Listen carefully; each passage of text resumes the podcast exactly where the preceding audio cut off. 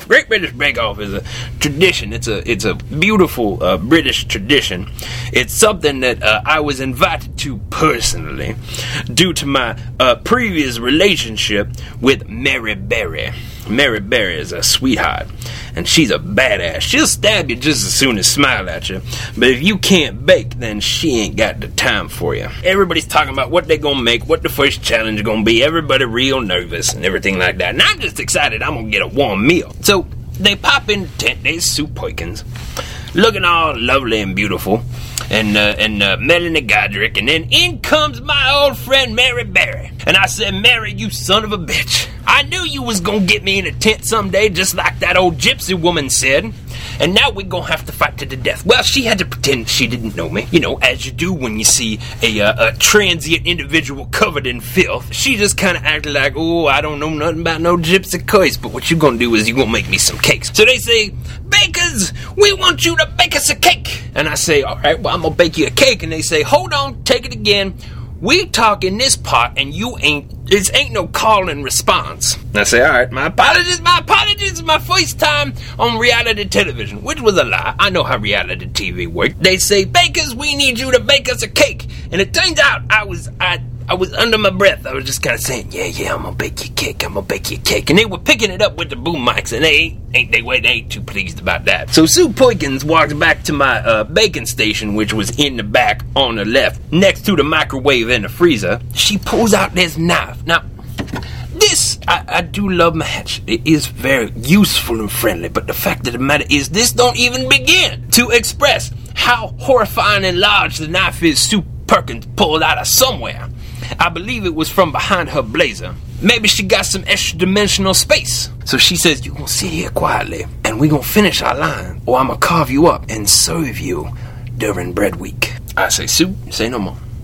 I got nothing but respect for you and that knife. I'm gonna sit here quietly. I ain't gonna mumble to myself. I'm gonna keep it under control. And she says, You damn well better. I sat there real quiet started shoving flour and and uh, heating pads and whatever in my mouth, so my mumbles ain't gonna come out. If you understand what I'm saying. So she go up there and she do her bit, and she said it's cake week, us a cake. Mary Berry standing there, looking lovely.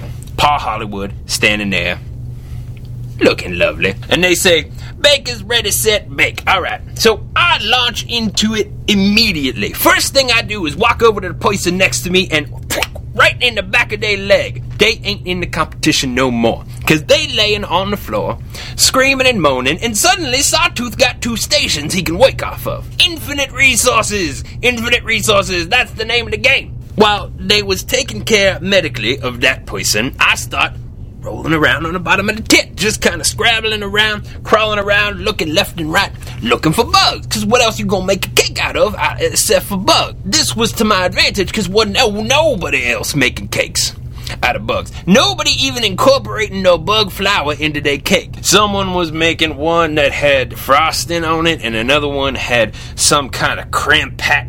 And you know what? I ain't interested. I was a little interested, to be honest, because at this point I hadn't ate in uh, six to seven months. I had only survived on kind of a weak sunlight filtering through a cheesecloth and also, you know, the concept of uh, agriculture. I was, you know, checking out the other cakes and everybody keeping their distance from me because when the cameras start rolling, there ain't nobody calling cut because it's reality TV.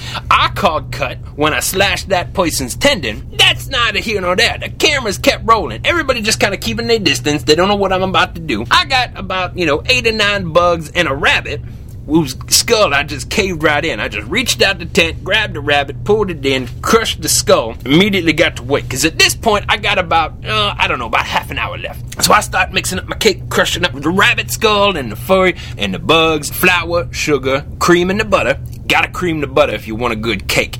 Don't want it to get, you know, underbaked. You want to have a nice rise on the cake. Throw it in the oven. Everybody's horrified. They just kind of hanging back. They just want to know what I'm gonna do and if I'm gonna stab them. So my cake comes out. It's pretty good. It's pretty good. As far as first week on Great British Bake Off go, it's pretty good. And it's enough to get me to the next round. Or at least so I think. Cause somebody gonna do something stupid. Somebody gonna put salt in their cake instead of sugar. Somebody gonna set something on fire. Cause it always happened week one in the Great British Bake Off. So I'm just making an okay cake and I'm gonna slide under the radar. That's what that's the secret. That's what the good ones do. Just slide under that radar. So my cake come out. It looked lovely. Smelled like meat and blood. I used the rest of the insect parts as kind of a frosting. I've pureed at this point and added a little bit of creme de menthe and some sugar and then a little bit of sugar work on top and it looked like it all jumping like sparkling. Time ran out. And I say, all right, that's good. Cake is done. Down to the last minute. That was a close one. And I look around and ain't nobody else got cakes. They all just looking at me. And I say, well, let's get this judging underway.